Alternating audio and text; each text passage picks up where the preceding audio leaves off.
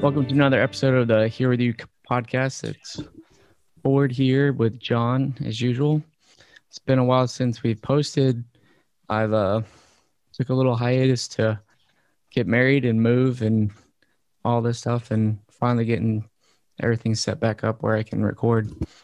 And what we've been thinking about the focus today was kind of centered around being salt and light. And there's a lot of things going on in the news right now, or things that might be affecting specifically for like John, things going on in school with his kids that the world's trying to put on us that we don't necessarily believe or applies to what God teaches.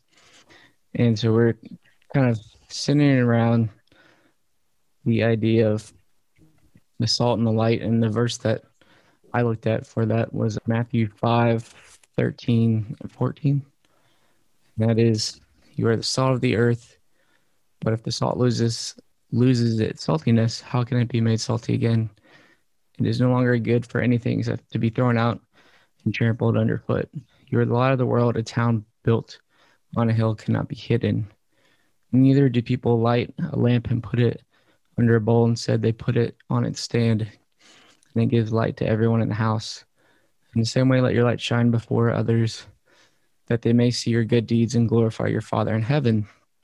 And what kind of sparked that conversation for me was like we've been talking about in my church, the book of Isaiah and all his pros- prophecies about trying to get them to trust God and follow his will for uh, Israel and how that kind of applies to us today.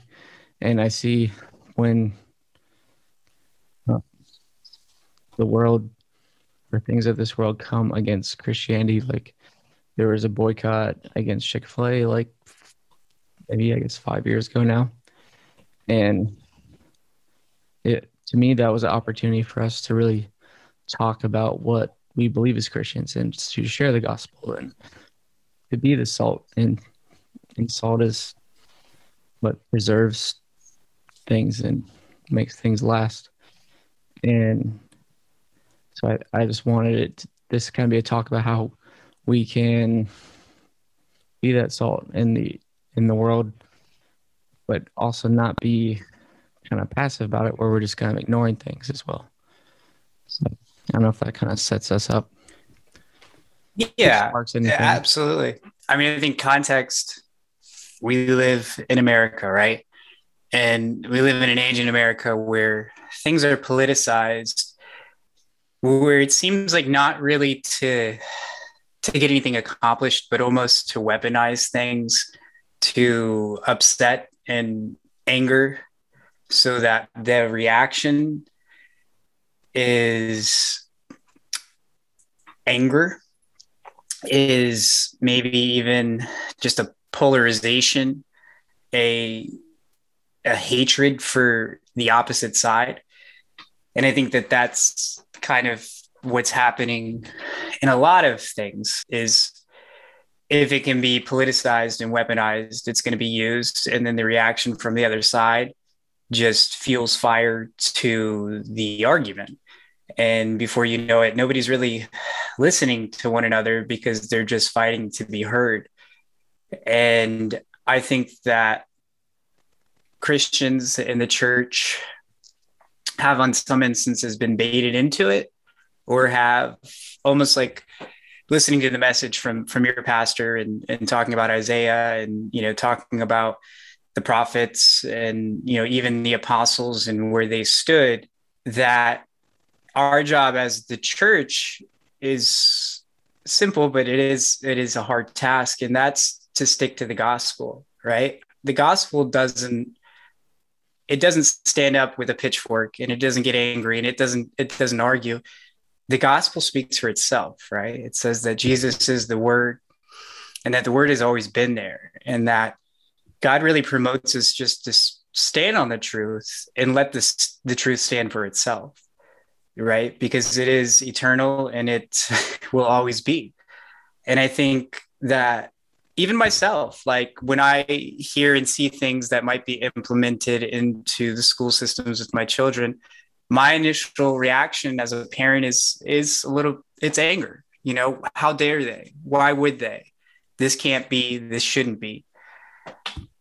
And i'm reminded that to stand on the truth is to believe in god and that god has already made provision and that you know he just calls us to be obedient and to trust in him yeah. So I think just a little bit of context there with I think how we got to where we are is it's this polarization, one side versus the other, people screaming to be heard. And as Christians and as the church, we are probably too ready to hop on that angry train and just be a screaming voice and forget what the gospel and what the Bible, Old Testament, New Testament, because it's telling the same story in, in the, through the beginning to the end and how that's just asking us to stand on the truths of god and to be obedient and to to heed the call when he asks us to go where he asks us to go and to just trust in him that when the time comes the, the truth will speak for itself and that we don't need a pitchfork to defend God. You know, we don't need our anger and our shouting to defend God because God speaks for himself. Yeah, you touched on like how the gospel speaks for itself and God speaks for himself. And we don't have to feel like we need to defend God, but that also doesn't mean like we don't have to stand for God. Like we can still present what we believe, but in a way that would actually be heard. If we're just shouting to be heard, and we're not even listening to what the other side's presenting in a way that allows us to be heard it keeps the gospel from being heard and shared that makes sense and and and i think like you said we were getting kind of baited into responding in a way that they know that will respond. And i think if we go to say something's going on in school, we go to a PTA meeting, but then we present our belief in a way that is like necessarily is like empathetic to the other side, but also presents what we believe in a way that's not like what you typically see, but it's just just outrage and it's not coherent at all. Um, I think we need to kind of like when these things come up, just take a step back and be like, what is God like? What is your willingness? Like, what do what do how do I allow? How do I live for you in this moment and and speak up for you, but allow your your voice to speak through me? If that makes yeah. And uh, I think it's important too, and to to to look into God's word for those answers, you know, because because you're absolutely correct. It seems like a lot of times God asks us things asks things of us that seem like it's not going to fit into the puzzle that is the world, right? It just doesn't seem like it's going to they're not going to accept it. They're not going to want to hear it. And I think it's important when we look in the word what we see and I think what was the uh, the pastor's name from your church who who was presenting that message? It was our associate pastor Lyle. Okay, I think maybe you know if you could put a link on the site or something, maybe where other people can visit it, because I think it was it was a pretty awesome message. And one thing that I took away was that when Isaiah was prophesying that he didn't go out into the world, he didn't go to the Gentiles and preach this message. No, he first turned inward to the nation of Israel, which I think it's cool how he, Pastor Lyle, drew those parallels of the the nation of Israel being, you know, a, a synonym to to to the church, right? Of what it would become with God's covenant in the Old Testament with Israel and with his New Testament through the church but remembering that he didn't go out and go to the Gentiles and preach this message of turn to God because you're living, you know, a sinful life. No, he he went to the nation of Israel first. He went to God's chosen people who knew better, who knew how they should be acting, and just spoke what was being convicted on his heart, which was a cry from God, which was, I love you too much to see you acting this way. You know better than this. This is what I have commanded. And it wasn't a popular message in his time, just as with the apostles. You look at Paul and the establishment of the church, any of his letters that were condemning of actions within the church were letters to the church. He didn't while he did go out and preach to the Gentiles, and I, I kind of want to touch on that a little bit more later, really the epistles that he wrote were were to establish the norms of what God expected of his church, how he expected them to behave, how he expected them to have a you know vertical relationship with him, seeking him, what that looks like and and that's important to delineate too is that in the word that it first starts with the prophets and the apostles looking inwardly at Israel as the nation of God set apart by God and the church which is God's Christ's bride you know it's set aside from the world. And that's what these you know what they're looking at is how do we inwardly have this relationship that God expects from us and what expectations should we set for ourselves. So I think that's important too. So this is kind of that how the church needs to deal with the church first and foremost and and what this looks like. So I think that's important to know and then transitioning into well if we want to know what it looks like or what God expects from us when we encounter the world or when we're going out presenting the gospel, you know, what does this look like? Paul is the perfect example. And if you look in uh, just in Acts 16, 17, and 18, it gives this journey that he takes on his second kind of missionary journey. And it looks like, you know, at what did it look like as he went into these individual towns? How was he accepted? How did they accept what he did? And what was it that he was doing? How did he do it?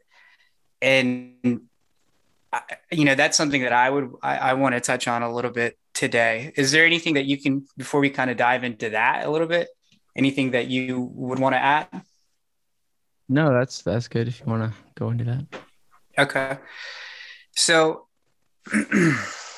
when we look at paul in chapter 16 of acts he is tempted or there's something in him that kind of wants to go a different direction. He almost wants, you know, he wants to go into Asia and God stops him on more than one occasion. And then God gives him a vision, right? He has this dream where there's a man in, in Macedonia and he's like crying out for help. He's crying for Paul to come and help him. And Paul takes this dream as a vision of God and they go. So the first thing I think there is as the church, I think this is saying that we're tempted to go a lot of ways that God doesn't want us to go. That maybe we think that we know what's best when it comes to presenting the gospel, or maybe we want to set our own path when it comes to presenting the gospel because maybe we, we think we know better, or maybe we think we know better how that puzzle is going to fit together, right? When we talk about being afraid to do things because we're afraid that what we say or do won't fit into the world you know? So this idea that well if we do it this way god then they'd probably be more accepting. But the truth is is that god has set aside a specific path that he wants us to take because he knows what's ahead right? So just in that little bit right there i think it's important to note that sometimes as the church we want to go a different direction that god's calling us. So it's important to make sure that that we are praying for the ears that, that can hear God's voice and that we're praying for a heart of obedience so that when he asks us to do something that maybe doesn't look or feel right that we're willing to go. Because I think that that's what God God is asking us is to be obedient to him. And what happens he goes to Thessalonica he preaches the gospel he preaches that Jesus is the Messiah. Um, Oh, I'm sorry. He actually he goes to Philippi first, which is in Macedonia, and he meets at the riverbank uh, uh, Lydia, who is converted, who her whole family gets baptized.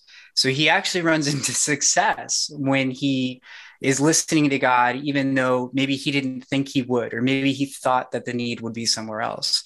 So we see right there the immediate returns of what happens when we're actually being obedient and we're listening and we're we're listening for God to call us where he needs us to be.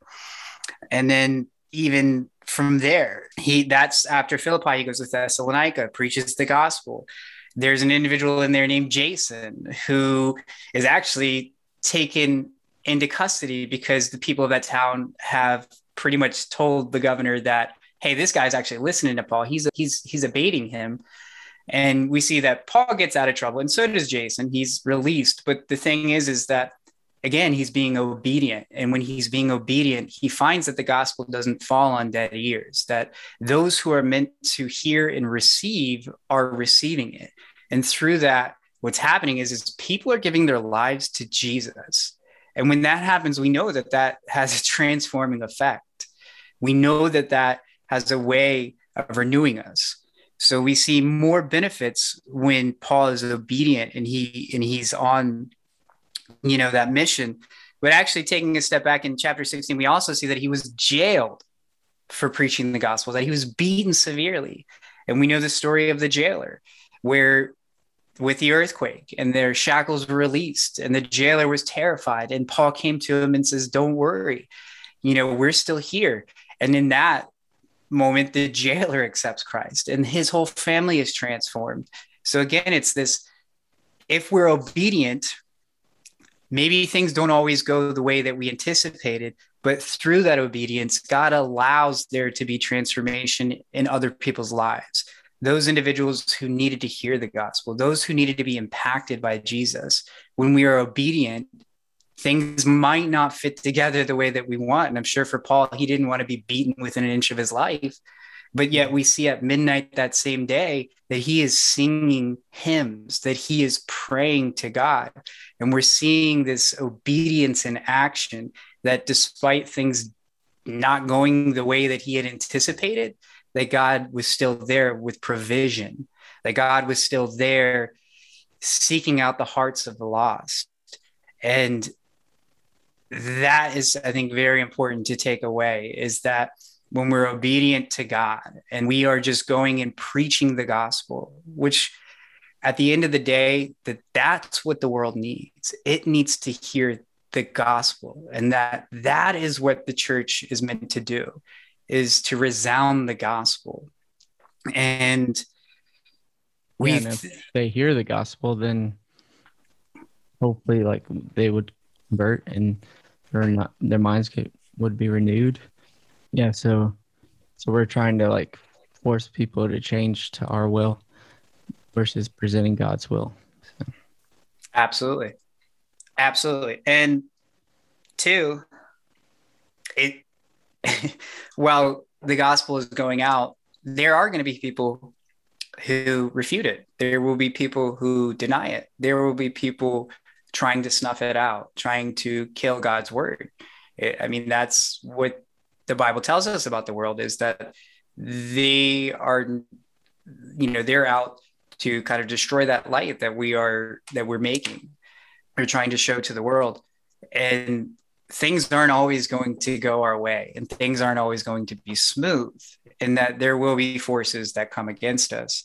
But I think even in those moments, the important thing in the word that we're learning is that even, or maybe even especially in those moments, how important it is to check ourselves and make sure that our pride isn't kicking in. Because I can tell you, if I preached the gospel and was thrown into jail, I'd probably be pretty upset. And I would probably start screaming about my civil rights and my civil liberties, right?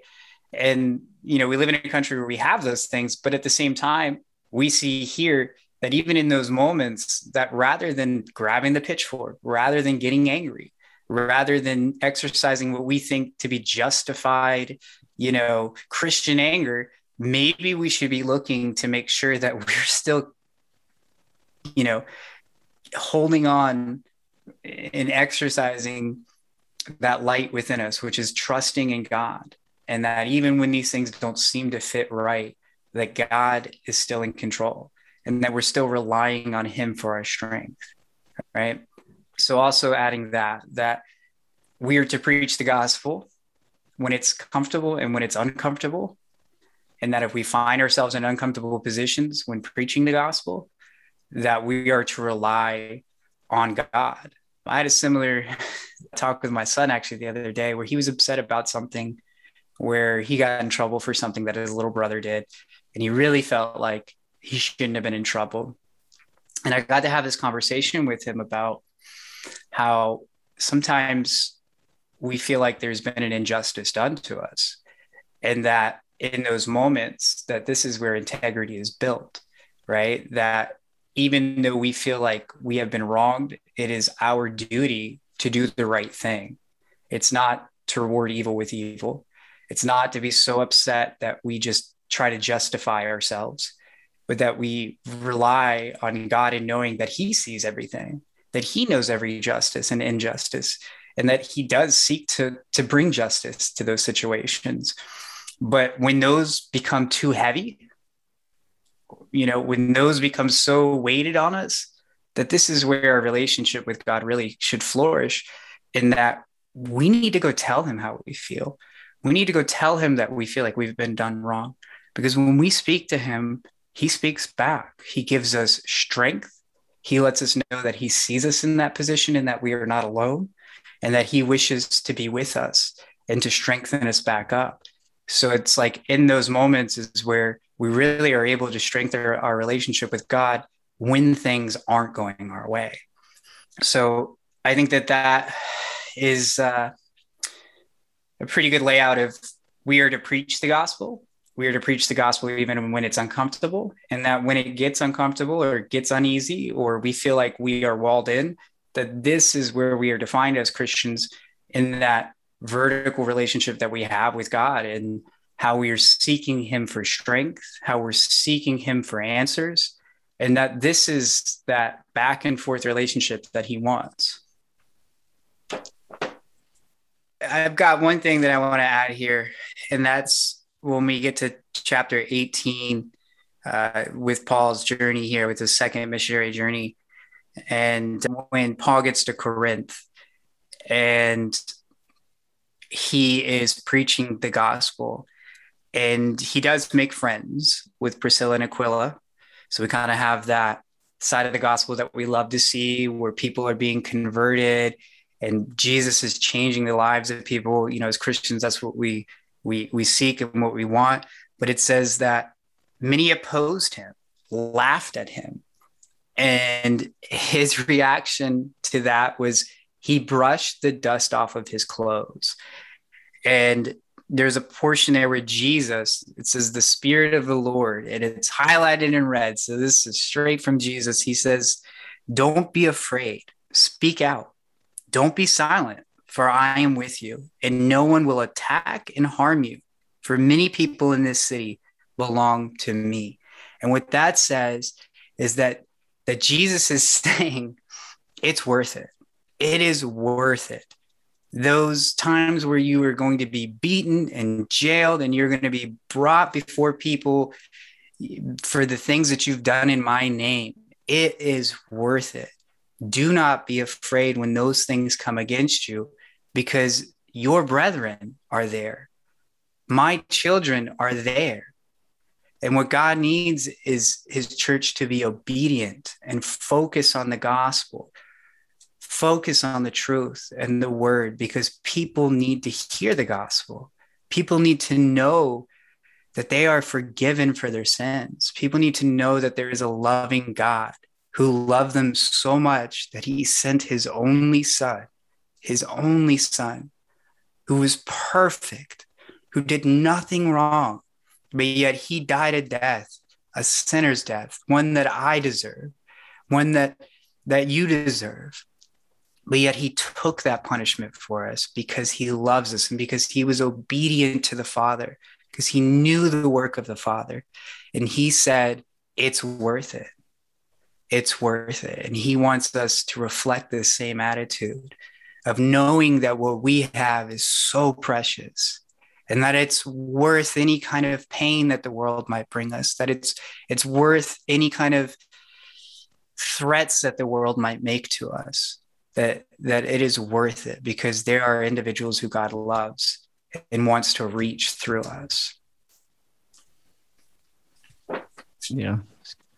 That was good stuff there. It's the gospel. it is. It's the gospel. And it's true. I think it kind of sum up. We got to have like a long term view of like when versus a short term reaction. And I think that's all we got for today. If you want to close this out. Yeah. I can go. I'll try. Dear Goddess, thank you for bringing us back together to talk about this topic. And just pray that uh, anyone listening might feel angry about what's going on in the world, feel at loss as what to do about it. But they, but they say they follow you, that they really search for your will in in what they're going through and seek you to lead them and show them where to find answers in your word and, and to be able to be that city on the hill and stand up and um, be the light to the world and let the world see who you really are and, and what you have to bring is greater than what anything the world can ever bring. In Jesus' name, amen. Amen. Amen.